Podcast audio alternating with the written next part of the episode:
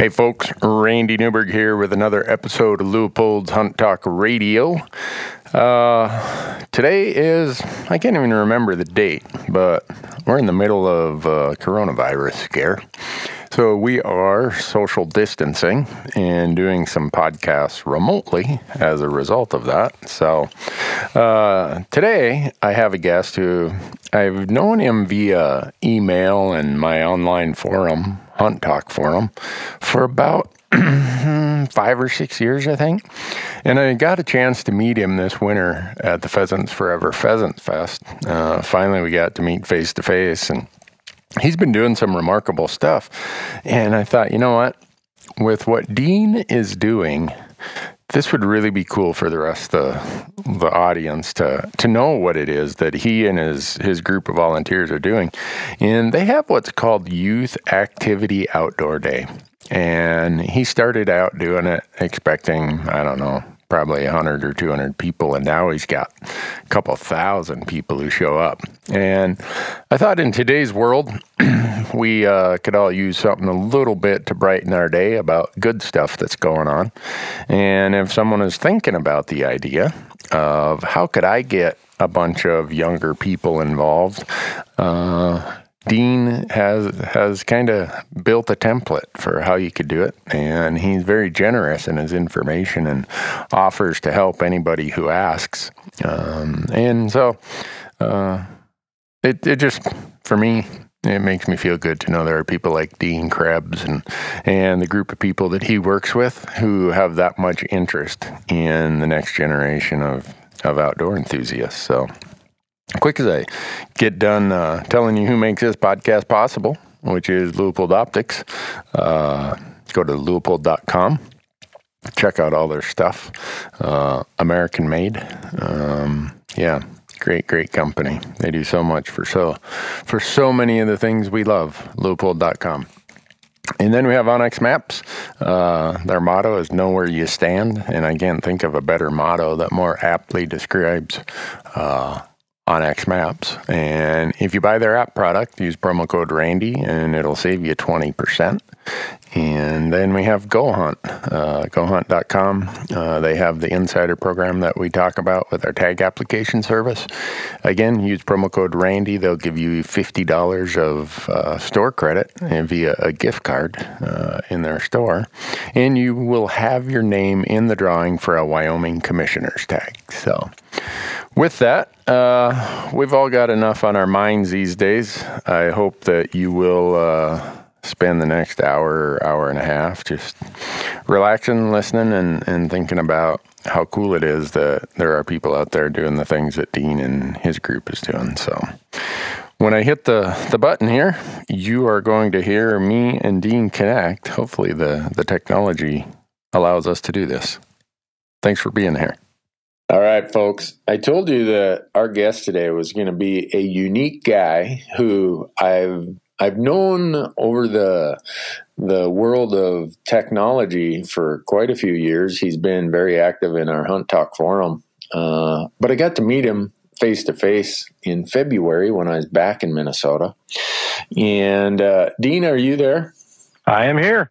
All right. Through the modern, the unbelievable world of technology, Dean Krebs is able to join us on the other end. And like I said in the introduction, folks, this is something that's near and dear to my heart. And what Dean is doing with his friends and fellow volunteers over there in West Central Minnesota is remarkable. So, uh, Dean, thanks for taking the time today. Uh, I know you're busy like everyone else. Um, but it's it's great to have you here. Oh, my pleasure. How are things uh, back in the Midwest right now? Is it still winter or is it spring? You know, we're in that time period of we're kind of in between. So the lake ice is safe for now, but probably in a week it's not going to be safe. So we're entering into that mud filled time period where every time you let the dog in, he tracks up the whole house. yeah, yesterday we were down by Gardiner, Montana, just north of Yellowstone Park, and we were filming some pieces about access. And when we got down there, it was 10 degrees Fahrenheit and a blizzard. And I'm like, how can this be on March 17th? But oh well, it's that time of year. But uh, anyhow, uh, I'd given the the audience a little bit of a primer about what you've been doing, Dean, and and I know you're one of these guys who's going to give the credit to everybody else, but I want to walk through the history of how Youth Outdoor Activity Day got started in Alexandria, Minnesota. Who, whose idea, how it, how it got here, and then uh, you've been a big proponent of making this something that could happen in other places of of North America or of the United States. Uh, so I want to use my podcast to uh, let people know about it. and hopefully uh, they'll get in touch with you or, or your group to say how could we do that where we're at? Because you guys are making a huge huge difference. And don't don't give me the ah shucks oh it's no big deal randy. It's a big deal dean so uh, tell us a little bit about your group uh, or as formal or informal as it is, and how this came about and where it's where it's grown to. Well, it started about six years ago, and I am the, the president of the local Pheasants Forever chapter here, and uh, got involved with a, a local sportsmen's group like there are across the whole U.S. It's called Viking Sportsmen, and and uh, I got with the, involved with them too. And there wasn't really a lot going on with youth in our community for an outdoor recreation standpoint. So another guy and I kind of put our heads together and we said, you know, well, let, us do uh, a youth outdoor activity day. And I had some experience doing this at another Pheasants Forever chapter, and and we put our heads together. And that summer we did a lot of work, and we put this thing on, and we went and and we'll talk about the model a little bit later, but. Um, we're wondering, you know, geez, if we get 50 kids to this, that'd be good. I was secretly thinking, let's get 100 kids to this and uh, we got 542 kids to come to our first uh, ever event. Uh, well, I guess what's that they say? Uh, uh, pray for the worst and hope for the best, and you guys did more than the best. If your goal was 50 and you got 500, that's crazy. Yeah, it was it was crazy. I mean, they just kept coming in, and you know, we learned a lot that first year, and I think the biggest thing that we learned is the need and the want for that type of event and for kids to, they want to learn about the outdoors. They want to take part in it. And, you know, some of the things we did really resonated with them, and it just blew up from there. So that was, that was year one. By year four, we're over 2,000 kids. And uh, this last year was, was uh, year six and uh, we would have been at about 2,500 kids, but it rained. Uh, and the forecast was rain for the whole week. We had a lot of no shows that had registered, so we're, you know, we're we're bouncing around that two to twenty five hundred uh, kid platform, and it's really transformed over time. But it's it's really been rewarding to see how it does too. And for people who don't understand Alexandria, Minnesota, we're not talking about a metropolitan area here. Uh, no, no. that's a that's a good point. So uh, we're about two two and a half hours northwest of the Minneapolis area. Uh, our, our city is about twelve to fourteen thousand people.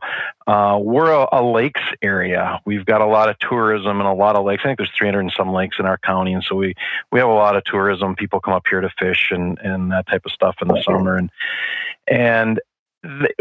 That really one of the things that really resonated with me was talking to the people who put on our casting activity at our first event. And we got done and that person came up to me and said we were appalled at the number of kids who did not know how to use a fishing pole.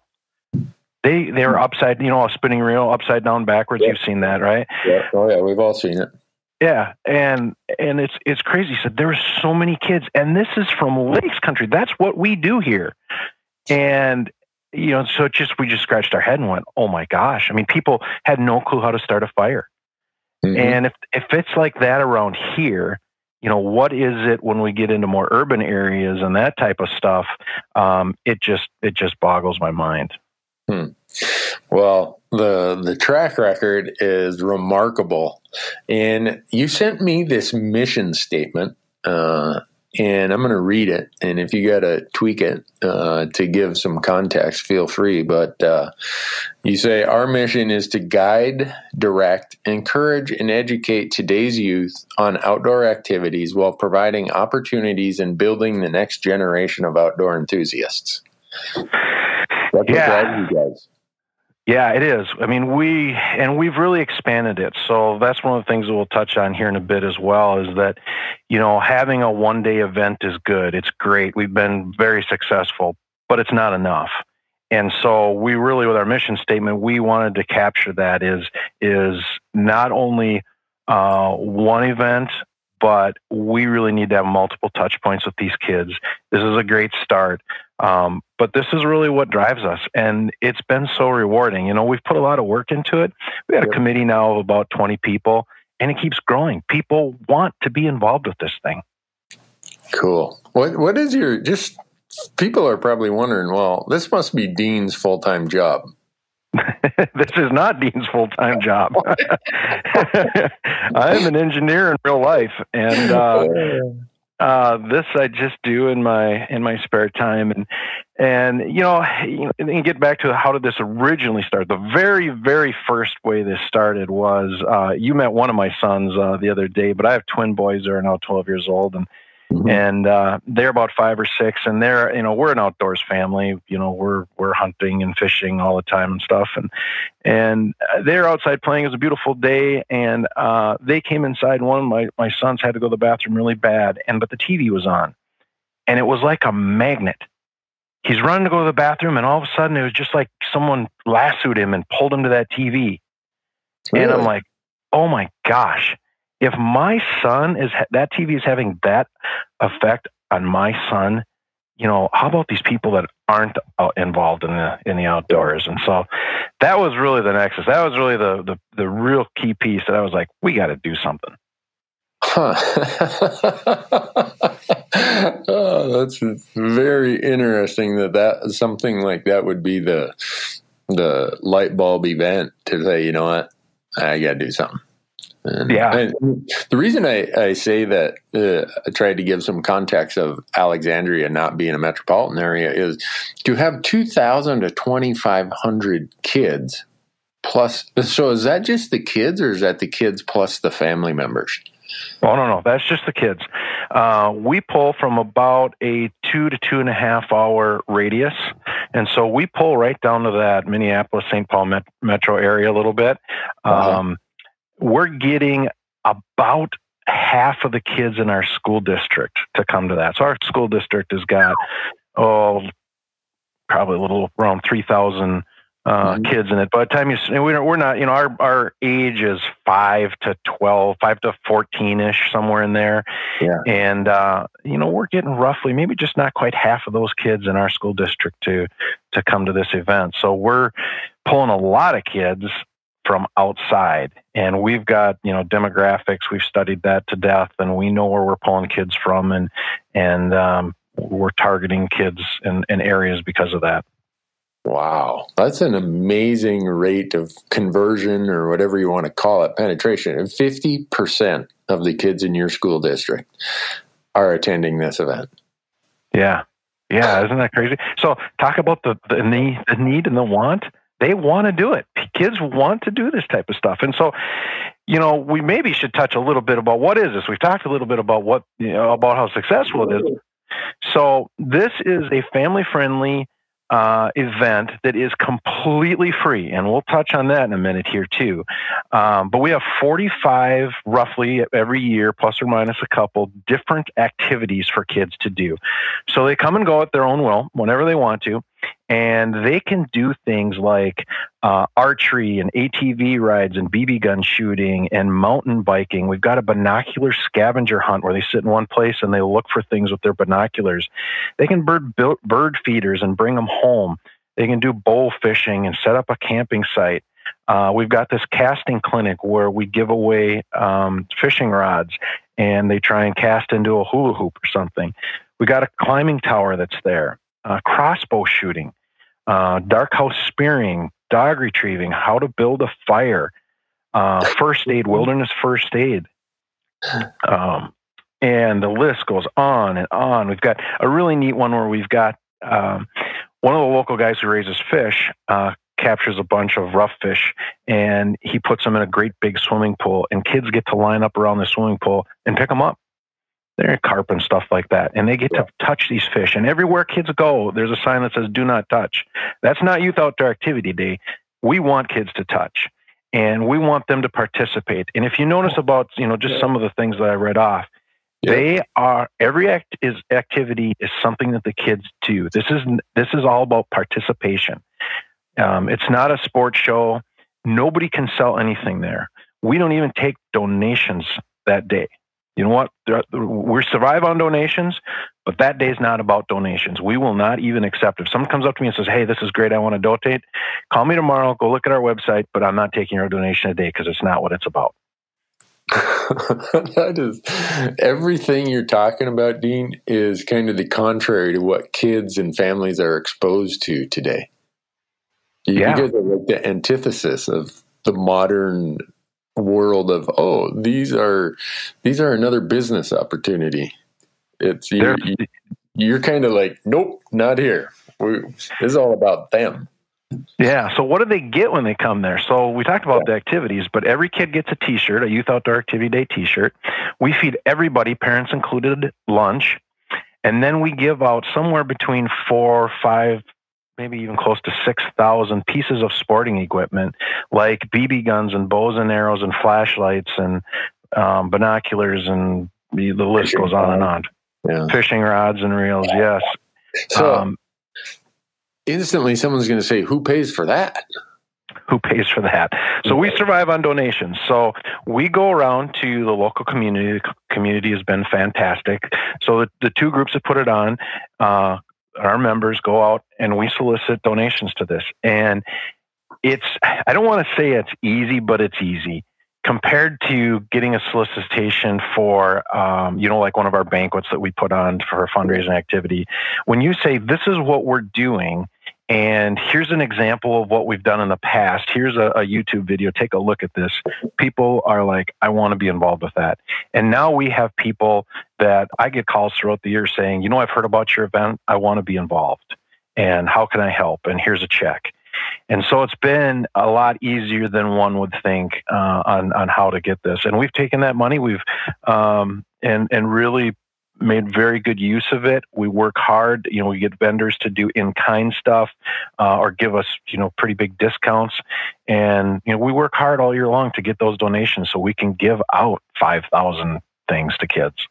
Wow you you gave me some some facts and some some data here before we got on on the podcast, and uh, you were talking about the need for youth and family outdoor activities, and you you keep always saying family, family, uh, and I like that because I do think that the, the likelihood of someone continuing in this outdoor life is way greater if it's a family activity rather than if it's just a one off of, oh, drop your kid off here.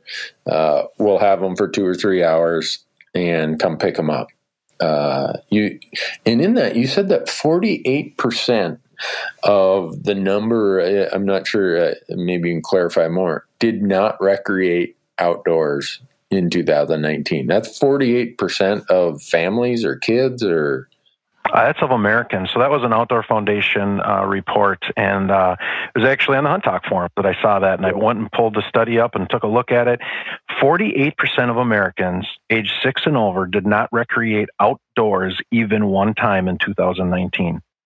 And if you let that sink in, that I, I'm floored. I mean, I I've repeated that number to a number of people, and they're like, "You can't be right. What what's the you know what's the kicker? What's you know define that? What what's recreate outdoors mean? I went there's 42 different activities they call recreating on outdoors, and that would be hunting, fishing, jogging, bird watching, biking.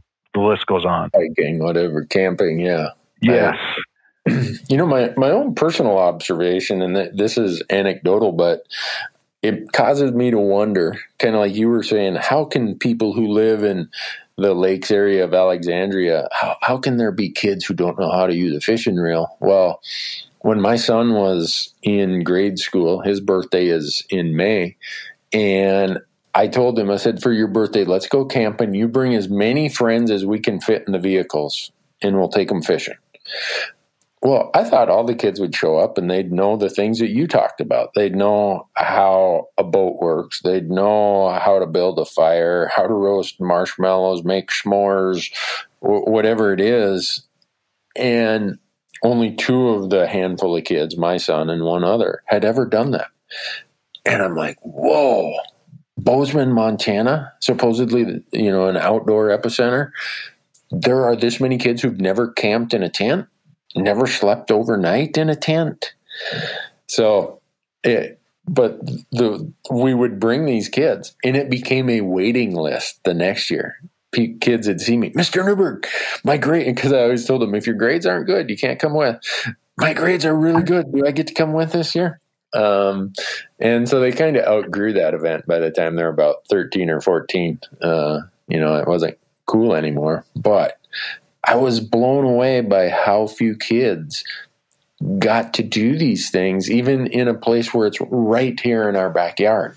And so when you tell me that there's kids in places like you're at who don't know how to use a fishing reel, it doesn't quite surprise me as much as maybe it would have if not for the personal experiences I've had here of trying to get kids in the outdoors. Just you know, take them camping, take them out to build a fire, take them out to roast a marshmallow. it sounds very basic, but those are the points where they get started. Yeah. They want to go. They want to do it. They it's do. Just no one giving them the opportunities. And there's a, you know, there's a uh, an outdoor recreation uh, participation model that's out there that you know there's a lot of work done on the. It's called the R3 uh, recruitment, retention, reactivation arena, and you know our state agencies they're they're trying they they are trying to get kids involved. Um, and they've they've looked at this model and there's you know there's a bunch of different stages but you know awareness is the first one hey do i even know what fishing is then interest. Geez that sounds like kind of fun you know? And then the trial stages and those are really the first three that we hit um, and do a pretty good job with our event. But then there's more to that. That you know, there's there's these uh, organizations on the state level are are trending to mentor activities and multiple touch points with the kids, and that's really a perfect progression for our model because, um, as we talked about a little bit, um, our model, this event is just one piece of what we're trying to do. And it's really the backbone and it's led us into these other things. But, um, you know, you mentioned the adult onset stuff. We have some uh, stations uh, within our event that we tie these kids to their parents. And the thinking is, is if we get the parents to do it, then the, the, the odds of it happening throughout the year are even more. So for archery, for example, we have a, a person standing in the, the, line for archery, and I always pick a type A personality, someone who's really outgoing, and they go to a parent mm-hmm. and say, "Hey, will you shoot with your son or daughter?" And then the answer we always get, of course, is, "No, no, no, no, that's okay." No, no, no, we really want you to. In fact, if you do that, we'll give you a T-shirt. All you got to do is shoot with your son or daughter, and we'll give you a T-shirt and that usually gets them. And if it doesn't, then we really come up with the with the clincher, and that is, well, Junior, if you can talk mom or dad into doing it, we'll give you a flashlight. And that, boom, done. Uh, we do that with our trap shooting as well. We had 292 new to shooting uh, adults um, last year doing that. I mean, that's crazy. 292. That is crazy. You think about how hard it is to convert two or three people. You guys are doing two to you know th- almost three hundred people introducing them to a new shooting sport activity. Yep. Yep. That, that, that, so you and I have swapped emails on this stuff for a few years now, and every year when you send me the report, I'm like, my goodness, that is. I wonder if Dean and his fellow volunteers understand how big of a difference they're making. And uh, I know you do, but you're probably a, little bit, I don't want to say numb to it, but it's just like, yeah, that's what we're, we set out to do. And for me, standing on the outside watching, it's like, all right, how do we let the world know what you guys are doing and how it can be replicated and just give them the idea that this is possible. And even if it's not 2,000 kids, if it was 200 kids or 300 kids in their families, that's huge. It is. And huge. I think this model can be replicated anywhere. If we can do it here, you can do it anywhere, um, and and probably even close to the scale that we're doing it on. Um, there's a couple of, of things we, we feel are very important. And like I said, it's free. I, as soon as you start charging for something, even if it's $5, as soon as you start charging, you are going to lose a lot of the audience that you don't want to lose. So is this event set up for my kids who are already in, in the outdoor activity arena? Hmm, it's great. Yeah, I want them there, but that's not my target audience my target audience is a kid who doesn't get to do that. So every time I talk to somebody about this, I say, hey, yeah, bring, you know what, find a friend, find a neighbor kid who doesn't get to do this. And like you did with your, your fishing and the birthday with your son, bring them. There's no cost to this. So bring them, fill up the car and bring them to this event. And that's exactly what we're trying to do.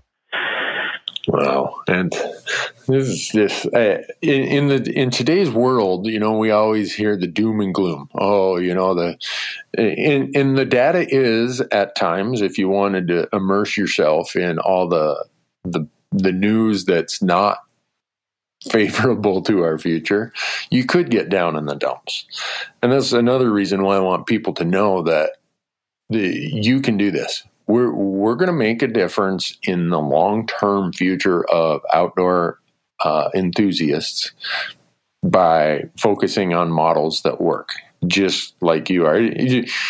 And I know, I know some people listening are probably like well great i that's all wonderful but i don't have the time or you know this is going to take a full this is going to be a full-time job.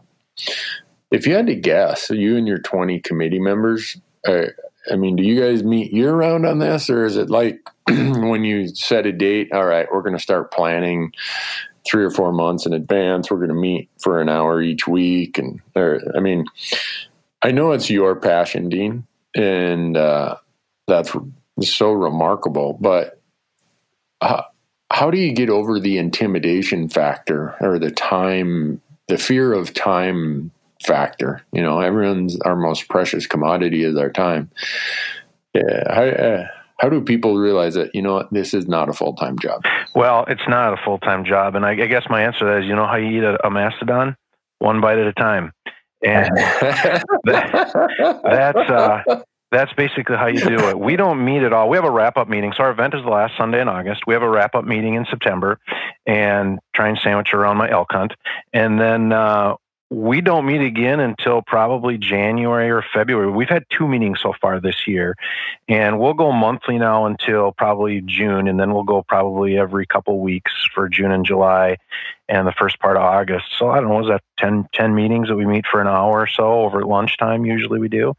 Um, and then, mm-hmm. you know, people do some work outside of that, obviously. Um, but after yeah. you've done a little bit, it, it gets a lot easier. And the way we've got this modeled, it, it's not nearly as much work as one would think. Um, and I really want to express that to your listeners because somewhere out there, and hopefully there's a lot of them, there's a sporting organization, a conservation club that it could be a local one or one affiliated with one of the with one of the majors that is thinking about doing this. Maybe they already have an organ, a, a youth day of some sort or a youth event well, here's the model. Here's here's how it's pretty easy.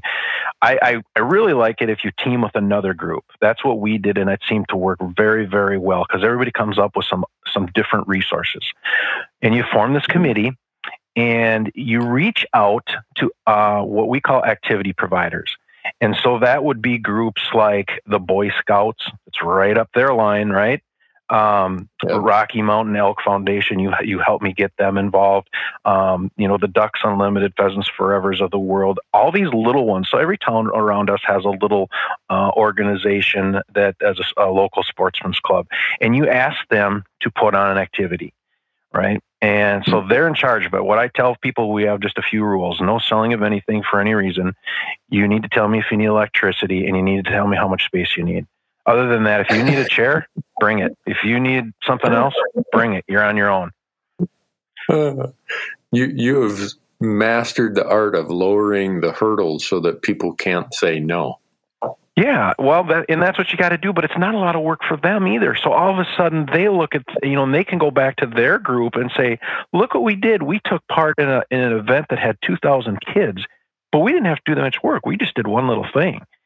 And so everybody shares that. It's it's all free to those activity providers, but almost to a single, every almost every single one of them, they have, they have two things to say after their first event.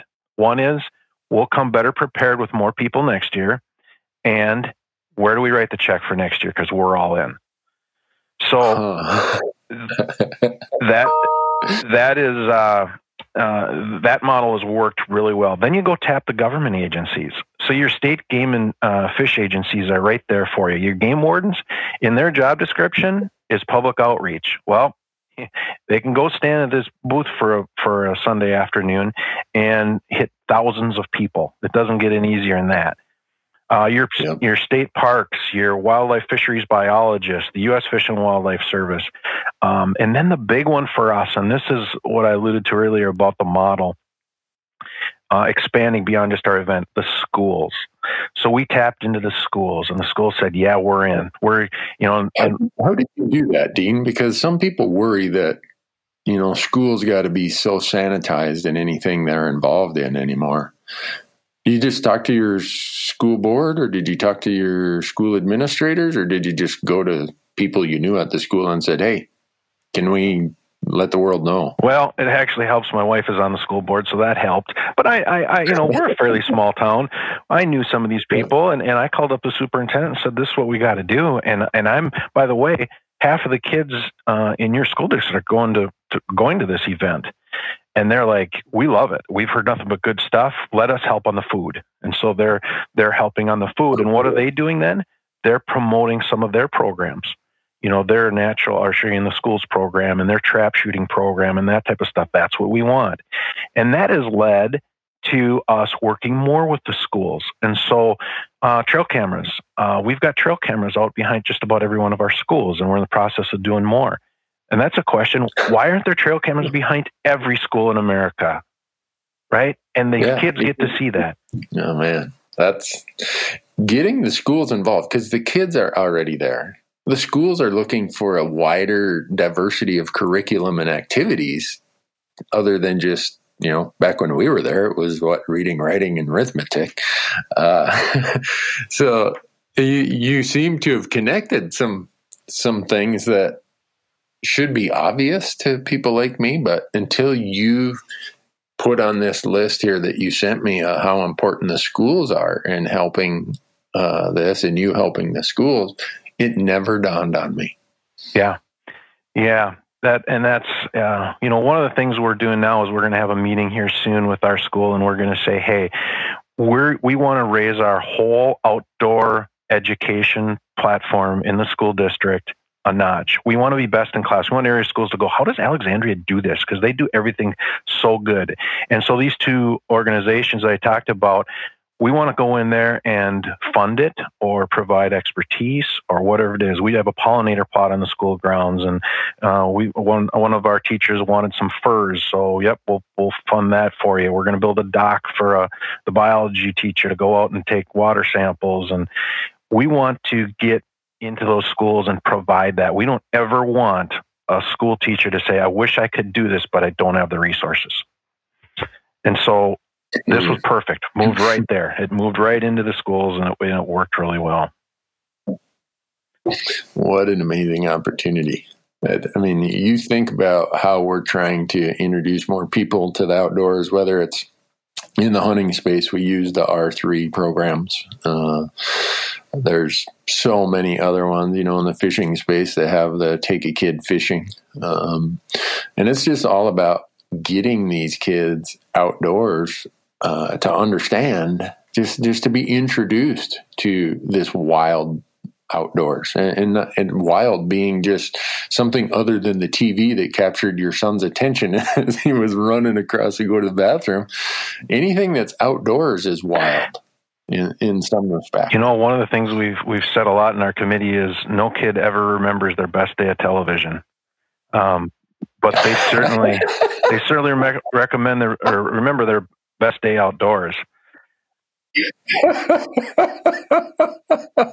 uh, well, there's an old John Prine song called "Blow Up Your TV," uh, but I don't know if you if you want to uh, play that to kids because the context is he was in a bar in Montreal. Uh, dancing with a stripper. Oh, yeah. so we, we won't use that as uh, we might use the statement, but we won't use the song. Let's put it that way.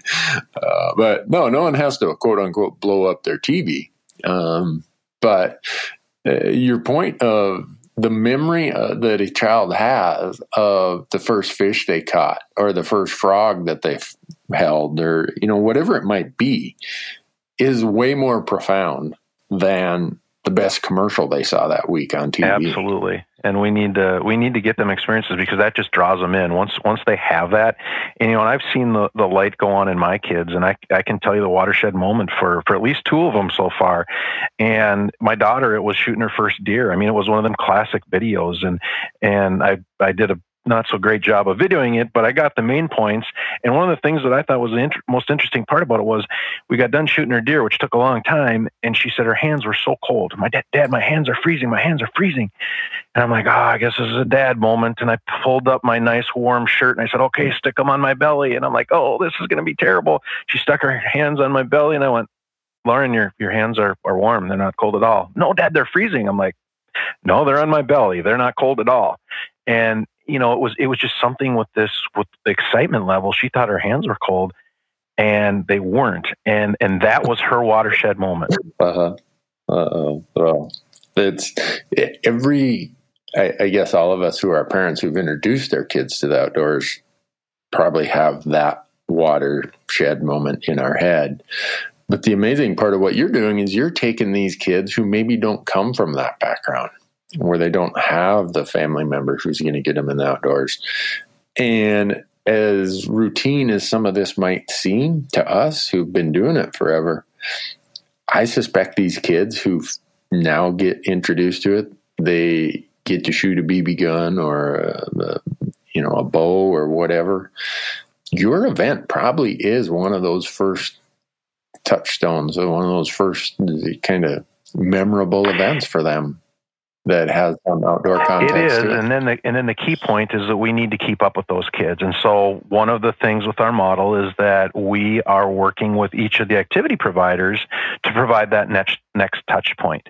So uh, National Wild Turkey Federation has a mentor hunt. Guess where they sign their kids up at our event. The uh, Minnesota Dark House Spearing Association has a I don't know a mentor uh, spearing outing. They sign them up at our event the Boy Scouts. Um, a lot of them are doing that, so they're they're able to pick them from our event, and they're able to pick the kids they want. As a as a Pheasants Forever chapter, we did uh, some mentor hunts, and we found out that just about every kid that was at a mentor hunt was already a hunter. Well, what's the point of that? That's not my target audience. yeah. Uh, so they're they're looking at this and saying, who are the kids who don't have this yep. opportunity and how do we get them? whatever it is, spearfishing or ice fishing or frog catching or you name it. And huh. from the kid standpoint, wow. you know, it, it's asking a lot of a kid who does not uh, have any experience doing anything to jump from nothing to a mentor hunt people they don't know. But they go to our event, yeah. they get to try it, they get to talk about it with the person, that they they get to have a one-on-one conversation with this person, find out about this this next step in the activity and it makes them a lot more comfortable. The parents are more comfortable because we're because we're really bringing in experts into each one of these things and i, I use the, the turkey mentor hunt as a, as a good example. They're experts at it. That's what they do right? That's their passion. So the parent and the, and the, and the son or daughter get to go talk with them and it really alleviates a lot of those a lot of those fears the other thing we're doing is we're doing a next steps booth. And so when, when everybody leaves our event, they have to go through the next steps booth. And in that booth, we've got another type A personality that says, Hey, how are you doing? What was your, what was your favorite thing today? And the person says, geocaching. I loved it.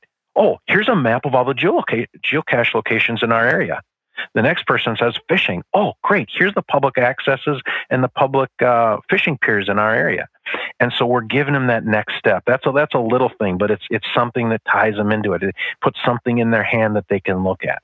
Yeah. It, it's not just, oh, thanks for being here. See you next year. It's now you've planted the seed.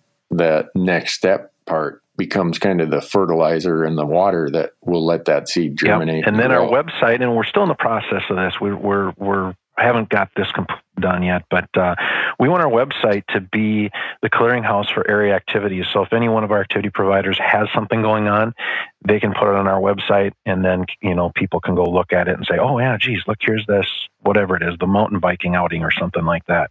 And that's you know that's something that I I, sh- mm-hmm. I, I definitely need to say we I came to this thing from a hook and bullet crowd. That's that's me, right?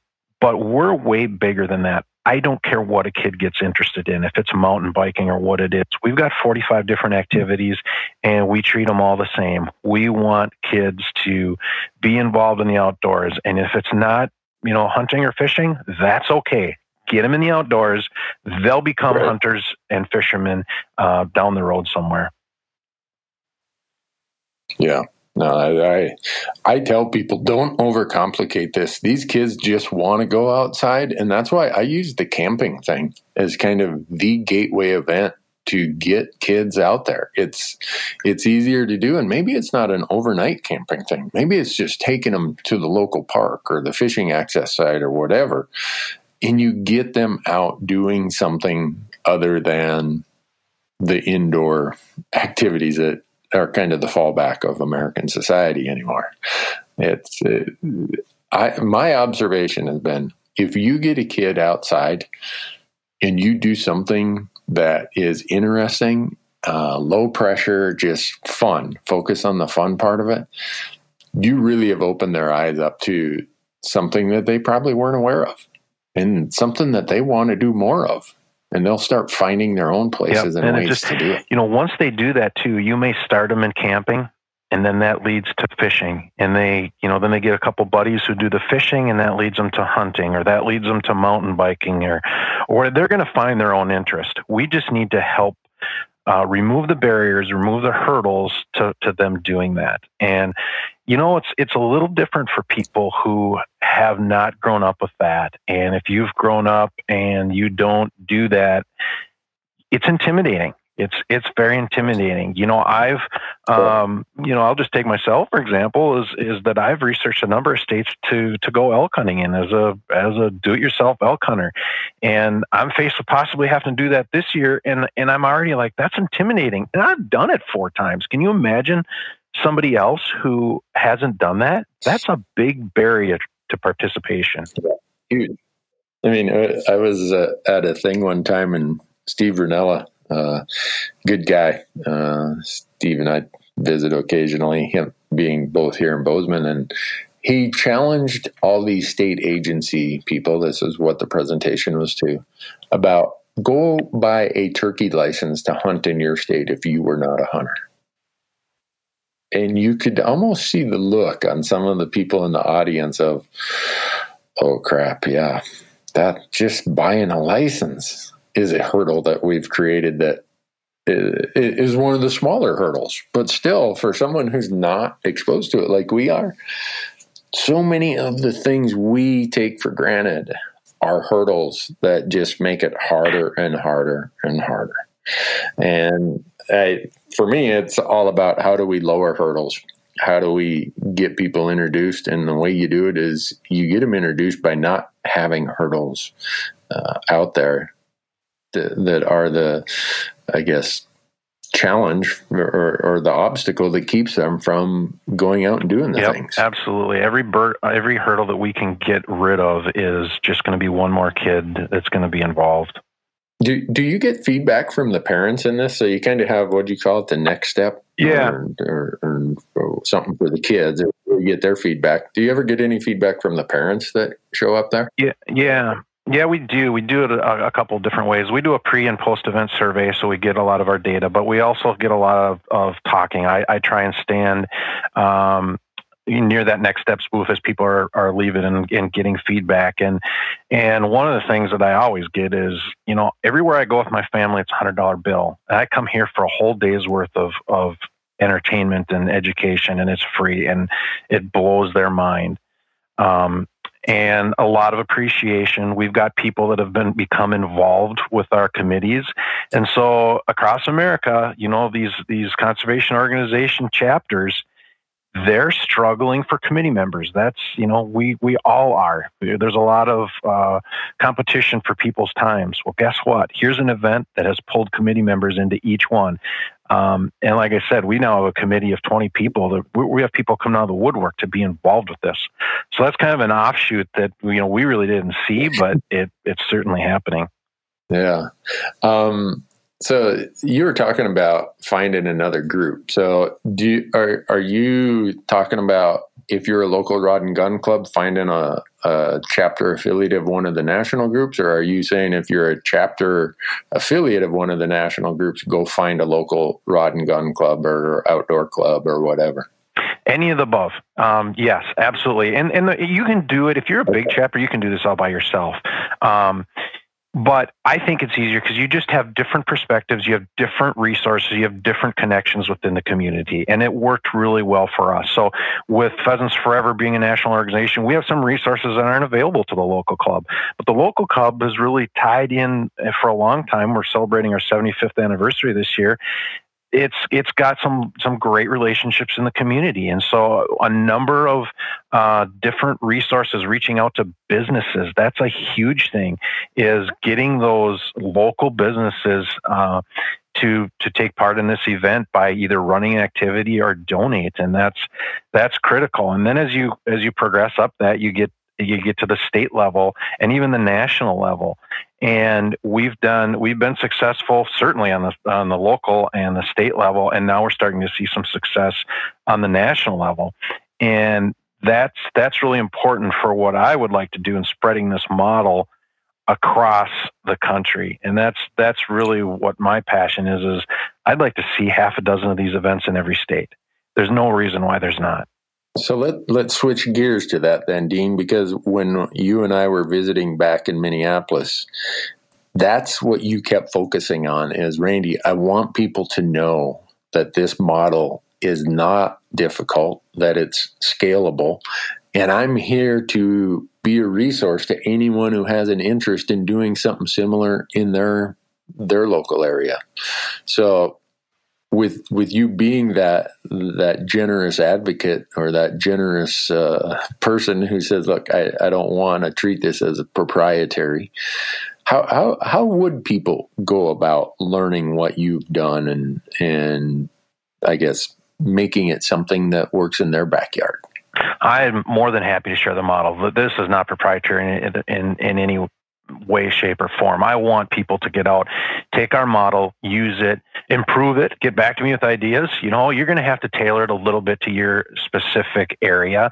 Um, but I'm more than happy to work with any group and say, this is how we did it. This is the this is the model that worked. This is how the things that need to be done. And I touched on some of them, but there's there's certainly a lot of other details that we'd be happy to share. We'll be happy to share our you know our our um, Excel spreadsheets and how we track things and our ideas and how we developed our website. And you know this is not a competition. This is we need to get kids out. And and if we did that i mean even if it was a thousand kids and we had you know six of these in a state six thousand you know per per state going through this every year we would start to move the needle on the national level. And that's that's what i want to focus on. And what i would really like to do with with my program is I would like to provide not only the knowledge and the model of how to do this, I would love to figure out a way to provide some financial assistance. And I, I haven't got that nut cracked yet.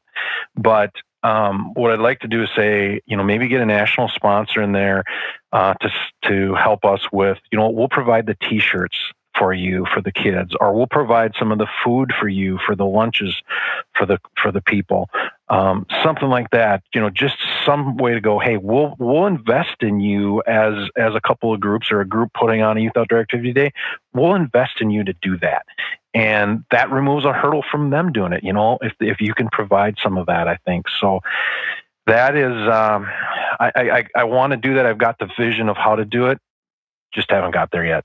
No. Uh, you you know that my invitation is always there when it comes to funding. I'm completely shameless when it comes to going to national companies and saying, you know what, you should write a check for this. In fact, if you don't write a check for this, I don't know that I'm going to be your friend anymore. but I, I think uh, those kind of things, as weird as this may sound to some, I think finding the funding is always easier than finding people with the time and the the passion like you have. The, it it gets back to the America conservation in America is built on the backs of volunteers. You look at it, our Hunter Ed program those are all volunteers. All of the conservation groups, like the Pheasant Forever group that you're part of, uh, our Rocky Mountain Elk Foundation that I've always been a part of, it's volunteers that are that are really at the core of that. And I, I tell people it's as weird as it might sound, finding the money uh, usually is easier than finding those key individuals who have the passion and the time or will make the time because we're we're all really, really busy, right? And what's the old saying? If you want something done, find the busiest person in town and they'll get it done. Yeah. Yeah. and it's you know it's not as much work as you'd think because you because each activity uh, providers doing their own thing. So you've got some logistical coordination of of calling up the mm-hmm. place to get portable bathrooms and mm-hmm. and garbage dumpsters out there and and and making sure the food arrives on Friday and that and that type of stuff. But it's really not as as bad as you think. It's I mean it's not like I'm working 20 hours a week on this. Not even close. Um, and mm-hmm. and and then you like I said, you get mm-hmm. people that want to be involved with your group, and that solves part of the problem that you just talked about. Um, one of the things about this event is I think you can't do it um, halfway. You need to have a, profes- a professional event really at all the levels. And so we do a number of things. So we have security there. We have a first aid station there. We have people haulers where we've got a tractor that pulls this modified uh, hay rack with safety rails around it. So when people park a long ways away, we they don't have to walk all the way into the event. Mm-hmm.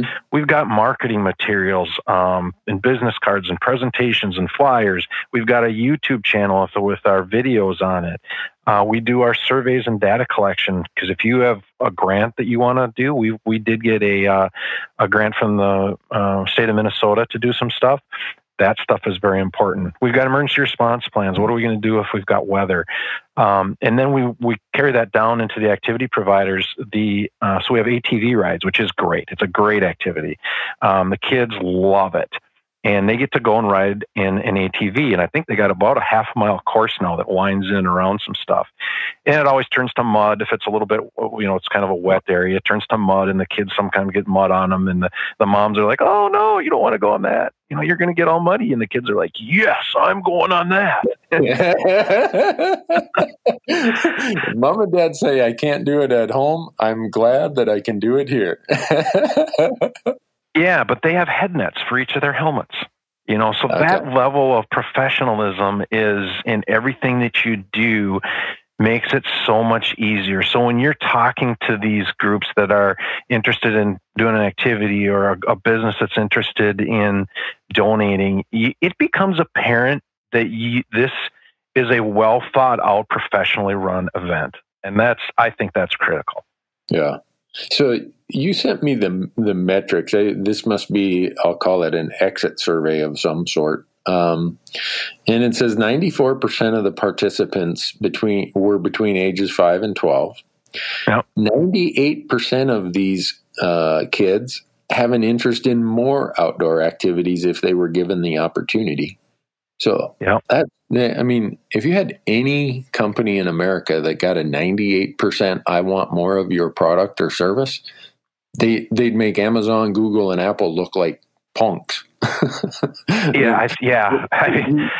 you're I think you're obviously making a difference in these kids where they say, "Wow, I got a little taste. I want more." Yeah.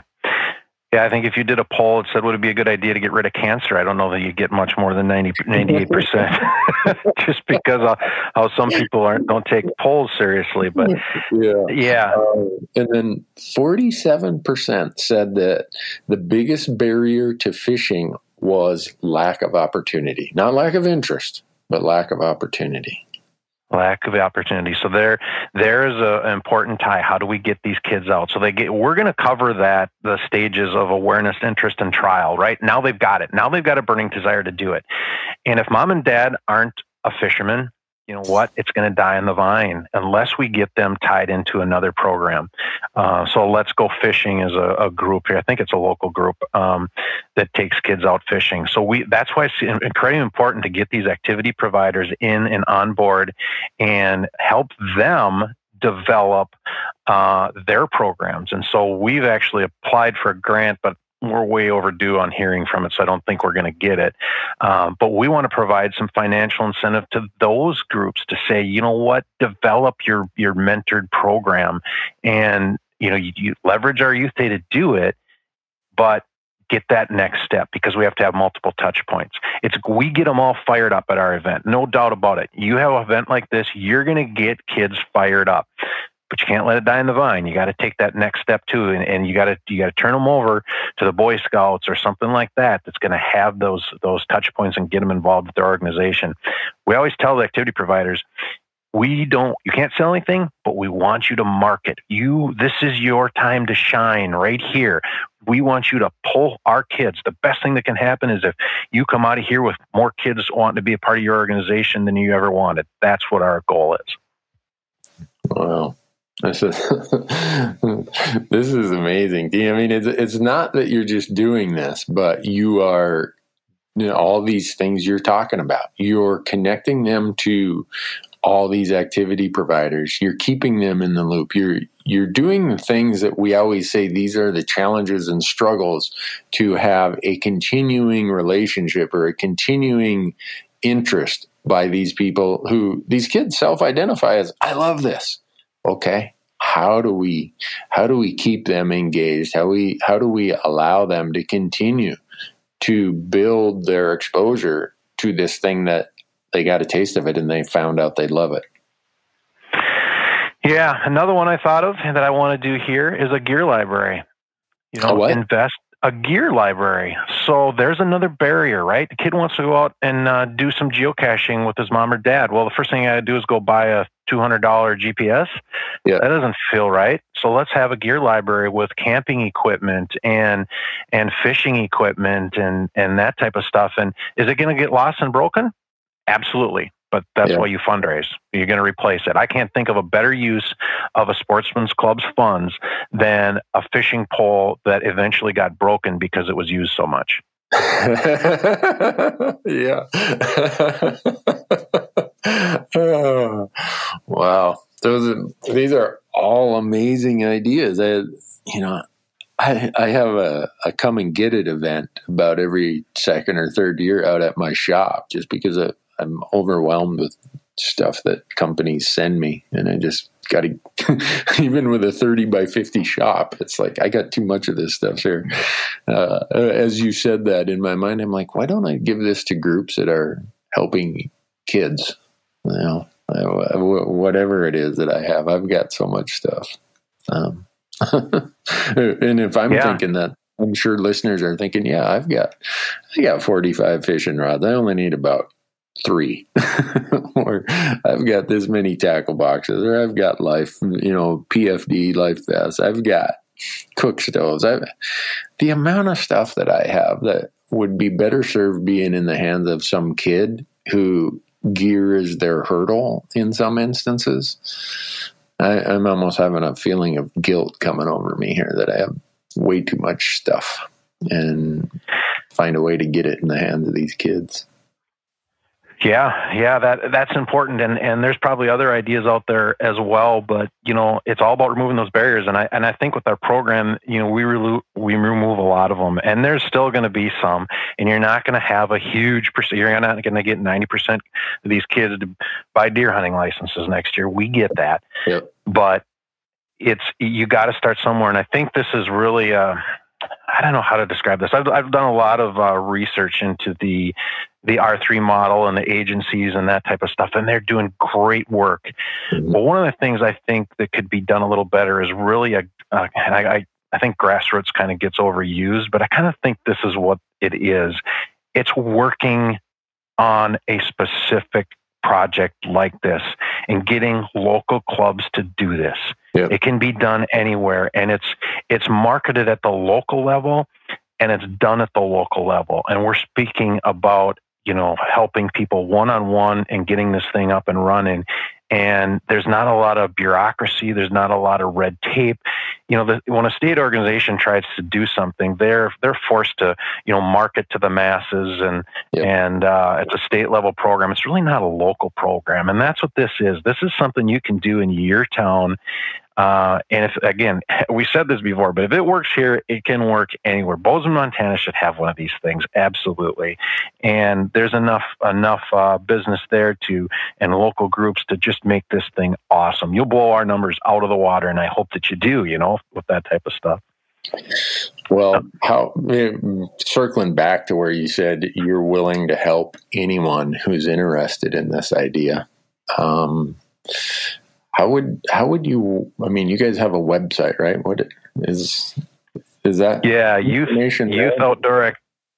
What's that? Is there information at that website where if people were interested in learning more, they could contact you or your your yep. group?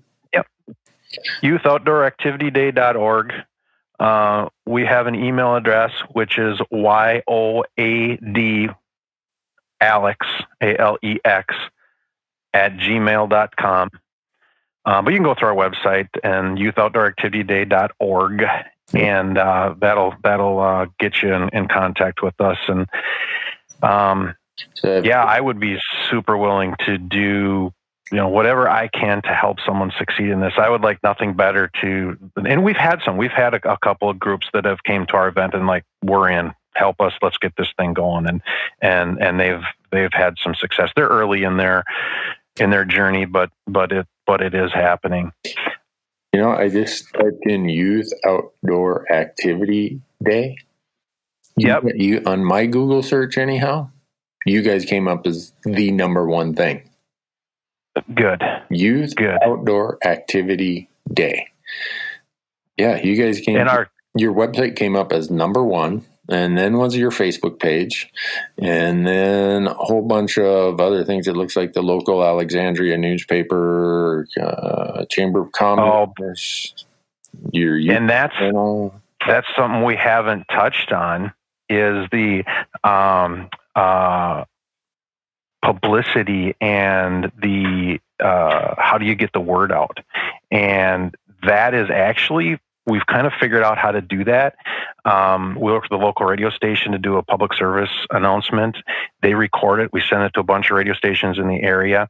Uh, we do flyers and all that type of stuff. Facebook is very popular, and we're fortunate to have an outstanding local outdoors writer named Eric Morken who really helps us by writing pre and post event articles in the newspaper, and he even writes for some uh, statewide uh, new, uh, newspapers. So that that is critical and, and, and I can help a chapter with that, but that's that works uh, pretty easy.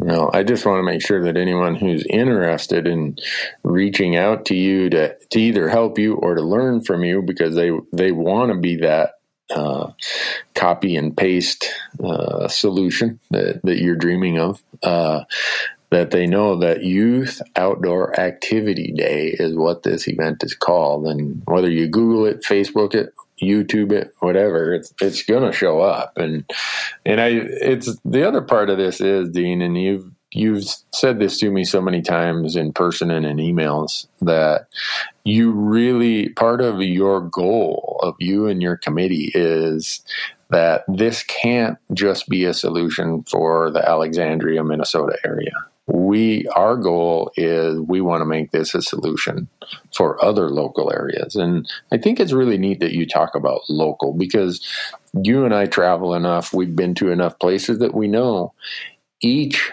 local area has its own unique flavors its own customs and traditions and things that are part of the local culture. Like you know in your part of the world fishing is way bigger than maybe it is in some other places where it's rafting or skiing or it's camping or hunting or whatever. And by making it local, the likelihood of it being accepted and these continuing participation uh, opportunities are way more likely.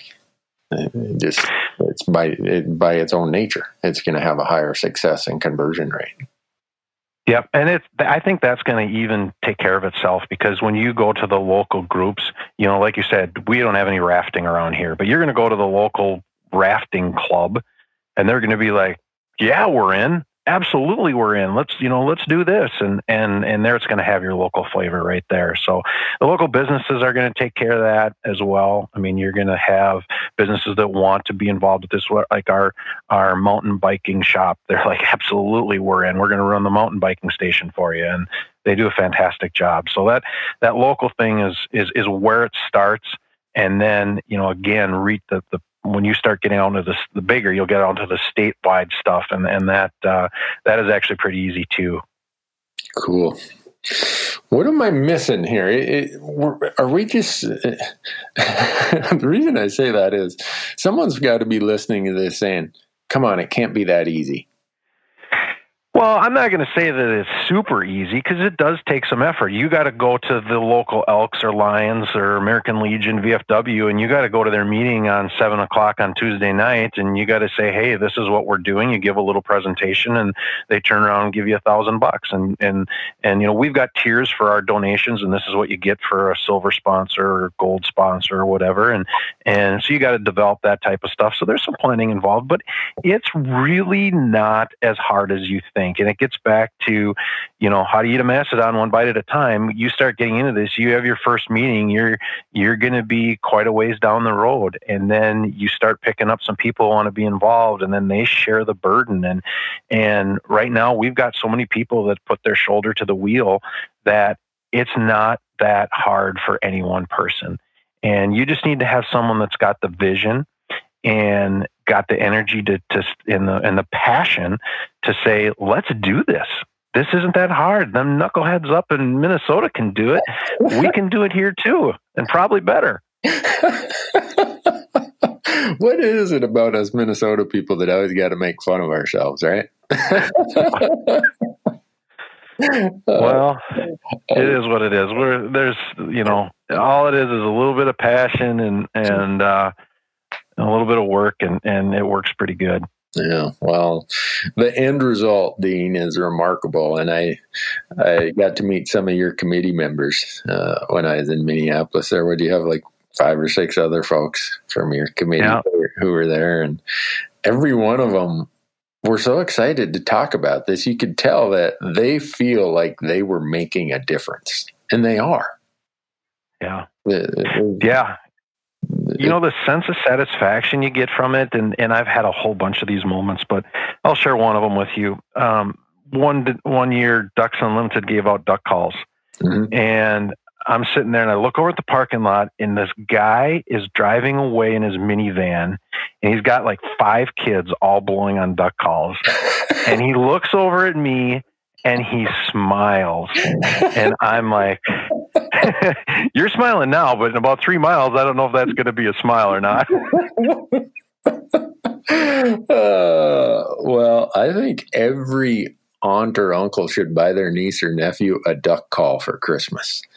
Just to, Absolutely. just for the because I say that my sister bought my son one of those little obnoxious sounding choo choo train things when he was two years old that would go around the kitchen floor. Boop, boop, boop, yeah the kid absolutely loved that thing. I called my sister. I said, Michelle, yeah, someday I'm going to get even with you. I should have bought her kids duck calls now that I think about it. But yeah, but, one day we had one one year we had dog clickers for training, and they gave them out to all the kids. Uh-huh. And uh, one of my buddies, uh, drove him nuts. Well, we had about I don't know ten left or whatever. So it you know every once in a while I see his kids, I give them one. Uh, speaking of which, uh, we all know that uh, animals, whether it's dogs or pack animals or whatever, really get kids excited. Uh, do you have any like dog handlers or dog trainers or retrieving or dock jumping things at that at your event? Uh, we do. We have dog trainers there. Um, we have uh, uh, some more uh, swimming pools with you know like frogs and salamanders and turtles and the kids get to pick them up and touch them and and that actually brings me on a really good point because we do have a challenge that we haven't figured out yet and that is our lines are too long.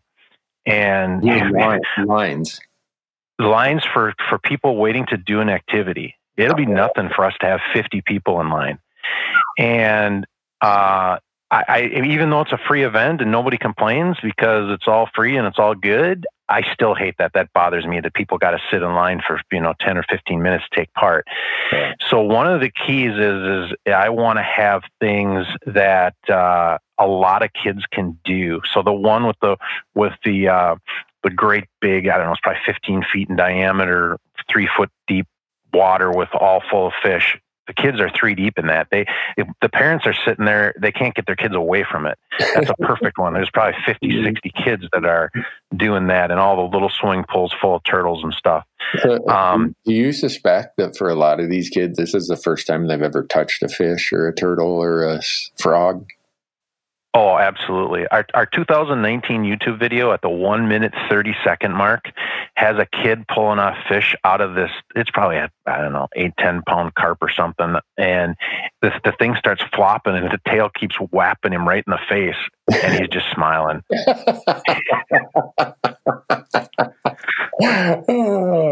because, uh, you know, in today's world, kids are almost taught to fear the unknown. And for me, now I, as an adult with years to look back at it, my fear of the unknowns were quickly overcome by my interaction with the natural world.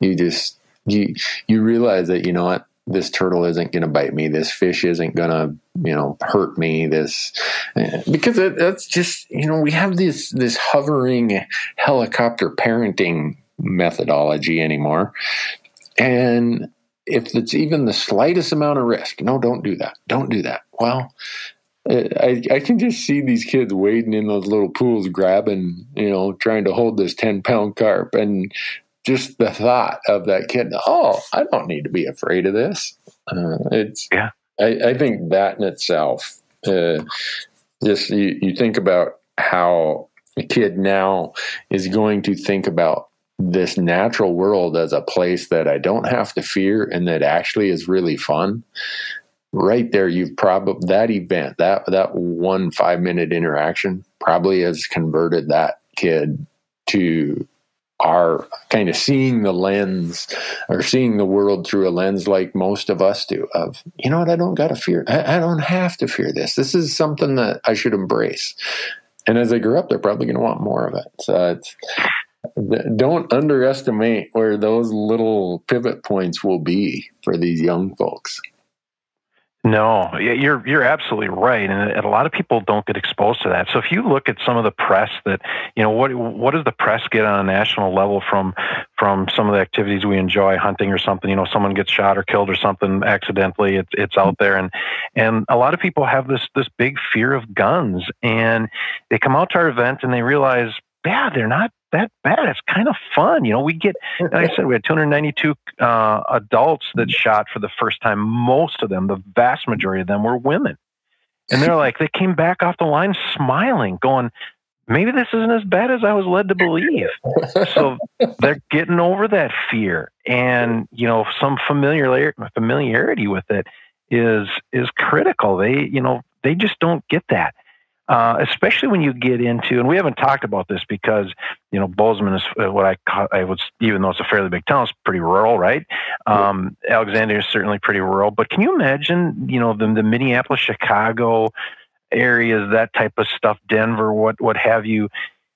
They don't have the advantage to hearing the good parts of our type of recreation, the outdoor recreation. They haven't tried. They've never held that fish before. Yeah. So, in one, that's another thing that we want to do is that we've reached out to some chapters um, and said, you know what? Think about getting a bus promoting our event. Here's all the materials, and and you guys rent a bus, call it your chapter's outing, and bus kids up to our event. Hardly any work for you. And I really want to do. We're working on that in uh, St. Cloud, Minnesota, which is I don't know, hundred thousand people or something. But we're trying to to work with the police department down there to get a bus that uh, I think Shields is going to pay for to bring kids, kind of um, urban kids, to, to come to this event. So that's really, really your target audience.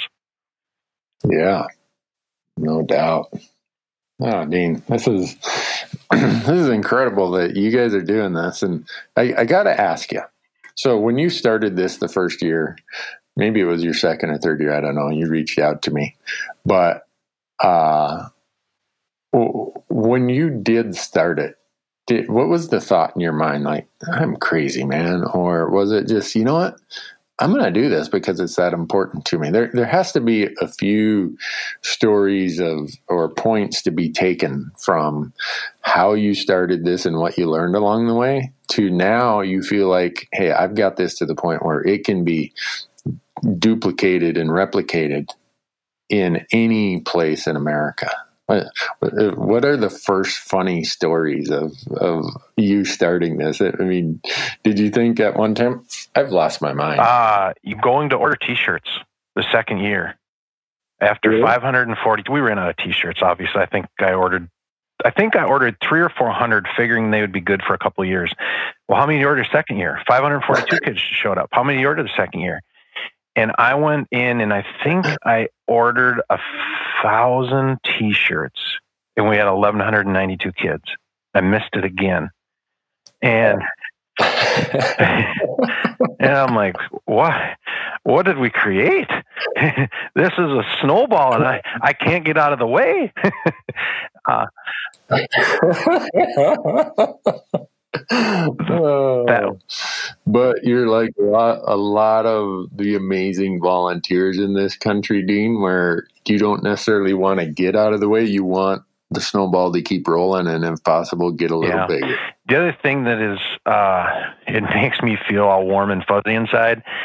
The people step up, mm-hmm. the businesses, the the you know, the organizations and just the people who they hear about this and they're I'm in. I'm in 100%. What you know, what can I do? And you know the dedication and the ideas that they bring and you know some of them are just fantastic ideas that i never would have thought of in a million years um, and it, it it's amazing that how dedicated people can be if they believe in a cause and it really restores your your faith in, in humanity to to see that. And and and we need that especially with, with what's going on now. You know it's yeah. you know these are good things and there's we've been lucky. We haven't had any disasters or any real problems. We had one minor security incident um, but we mm-hmm. don't have issues like that. It's just goodness. And i i I don't know. People come um, after that day, you know, I, I, for for weeks afterward. People every time they see me in the street, they're like, "Oh man, that was off, awesome," you know. And and after I've had a lot of them, it's you know, you, the the five hundredth time someone did that, it's still just important to me as the first time. Yeah, well, I agree with you hundred percent that even before the whole coronavirus thing we're going through right now, I just feel like our daily lives are bombarded with so much that is just painful to listen to or painful to watch and uh, corrosive that. When you do something that is positive i think one i think it has a greater effect. And i think beyond the goal of introducing people to the outdoors like you are you're just giving them a time and a space and a place in their life where whew, this is just fun this is just, I need this. I, I just need something that's fun for a while. And I, I don't think we can underestimate the value of that in the times that, that we live either. You know, the kids go away from this thing and they're exhausted. You know, they've been Are doing they? stuff all day. Oh, they're exhausted. Free ice cream, you know, and free lunch, and we're running from this one to the next one, and and uh, they they're exhausted. And it's it's fun to see because you know them parents are going home and after the kids settle down, they probably go to bed earlier and they're like, "Wow, what a day! Didn't cost me a penny. What a day!" You know, this was good. Yeah, this yeah. was. We have people that plan their vacations to our area now over um, because of our event. This is the day we've had really? people come from Canada, New Jersey, yeah, all over. I mean, they we have a number of that going on. Cool. Well, Dean, I really appreciate you taking the time to, today to do this, but obviously, um, uh, just what you've started and the leadership you've provided. Uh, I always say that conservation and the things we love, I don't care what it is in your life, without leadership, it really doesn't happen. And and for you and your volunteers to step forward and do it is, you know, it just it's remarkable. And for you to continue to want to share what you've learned and and show people how doable this would be in their backyard is even more remarkable. And uh, I guess I I just want to make sure that uh, you know that that I know my audience when they're listening to this, they're going to feel that same way. And uh, whatever you want to leave them with. Let's uh, let's make sure they know. Uh, Youth Outdoor Outdoor Activity Day is the Google term they need to get in their mind, so that you can, uh, if you're listening, you can go out and Google that, and you'll find their website. You'll find their YouTube channel and their Facebook page, and I, I can assure you, folks, that if Dean says I'm willing to help, I've I, my experience with Dean is that he's willing to help. He's not just saying that. Is that no. a fair statement? Yeah, I, I want to help people do this. I would like, I mean, I would love nothing more than to have somebody call me up a year after I help them and say, we had X amount of kids come to our event and it was awesome. You know, that's, that's, that's moving the needle. And, and I want to, I want to give back. I mean, I've had so much fun with hunting and, and fishing and with my kids and stuff. My life, it's been awesome, and I want to give that back. I want to make that happen for for other people. So, any anybody, if you just have questions, if you want to bring this up at your next committee meeting, you know, um, give me a call. My number, I think, is on our our website. So, um, you know, let me know. And like I said, we'll share everything we got. There's nothing we're going to give we'll hold back. We whatever we got, you'll have because um, it's like I said, not a competition. We want to get kids involved. Yeah. When is your event this year for the folks listening, uh, Minnesota, Dakotas area? Uh, last always the last Sunday in August. Um, and I think that's the 27th this year. And that that was actually a little key. We accidentally did it on a Sunday because the uh, the Alexandria Shooting Park, which has been an awesome facility, uh, they couldn't do it on a Saturday, so we did it on a Sunday. And I think that's a key, one of the keys to our numbers because everybody's got something going on on Saturday, but Sunday is still pretty protected, and uh, that's really helped us. So. Huh, that's a good tidbit of advice just right there. But yeah, you think about okay, you got Little Leaguer, you got Pop Warner, you got you know, I, when my son was a kid, it's like Saturday was busier than a work day with yeah. activities. And everyone does their, you know, the birthday party for the neighbor kid is always on a Saturday. And, huh. Yeah. That's an interesting little tidbit you discovered. Yeah, by accident. uh, so you, you you think you'll have 2,500 people there this year? I think I'm going to order about 2,800 T-shirts for the kids, and then um, about 300 volunteer t-shirts because we give volunteer t-shirts to all the volunteers too if they're going to come out and do something. That's the activity providers as well as the people that uh, um, yeah. help with the other stuff. We we give them a, a nice t-shirt and away we go. But I, I think it'll be 2800 i'll probably order this year. Guessing? Cool. Well if someone's listening in their uh, a committee member or a volunteer for one of the affiliate organizations uh, that are national groups, like in your case, Pheasants Forever, in my case, Rocky Mountain Elk Foundation, or you know, Ducks Unlimited, Turkey. Uh, I mean, we know there's a ton of them out there. Uh, hopefully, if they're they're wondering about how do I have a youth type event for me or my other groups in my community, get a hold of Dean. He's he's kind of got a a playbook and a template here that is going to save you a lot of a lot of struggles or or at least make it e- easier and like more likely to have a much higher success. Which, yeah. if we're going to do this right, we we want to make a difference. Yeah, or even an organization itself within a state agency, within you know uh, that works directly for one of the conservation organizations, and they want to share this with their whole chapter or something. Yeah, whatever. Let's let's share it. Let's get it done. Yeah. Well, Dean, if there's anything more you want to leave the audience with, you you have the open mic. uh, no marital advice this time. Did, did we we stop doing that? We we stopped doing that. Dean, you and I can do that over a cup of coffee or something, right? And, and uh, given my marital advice is probably not even worth what a, a person pays for it, which is free. Uh, I think I probably ought to throttle back on the marital advice. My wife has been hearing all this feedback from listeners when they see her. Hey, did you hear what Randy said about blah blah blah? And she'll give me this look like, oh you're just taking advantage of the fact that you think I don't listen to your podcast. Wow. So I'm kind of throttling the marriage advice back a little bit. Um, well, I don't. Um, I don't really. Uh, go ahead. No, go. You go ahead. I was gonna say that I don't. Uh, wasn't gonna give any marital advice, just other than uh, thanks, honey, for letting me do all this. And you know, it takes takes some time away from the family time, but my kids are starting to get involved and stuff too, So so that's good. Um, no, the biggest thing I you guess what I'd leave with is that uh, I'm still figuring out how I w- how I can provide some financial assistance to other groups that want to start this, and if anybody's got any ideas, um, that's I, that's the, the biggest thing is is how do we how do we help get these people that want to do one of these events off the ground? And I think that would be a you know we can share the model but you know helping them with with t-shirts or you know some in-kind type of thing or something i think that would be would be huge. So yeah that's about it. Really. There's the, the other good part about this dean is our audience often includes people who are connected in the outdoor space on on the industry side. So if they're listening hopefully they'll uh, reach out to you also.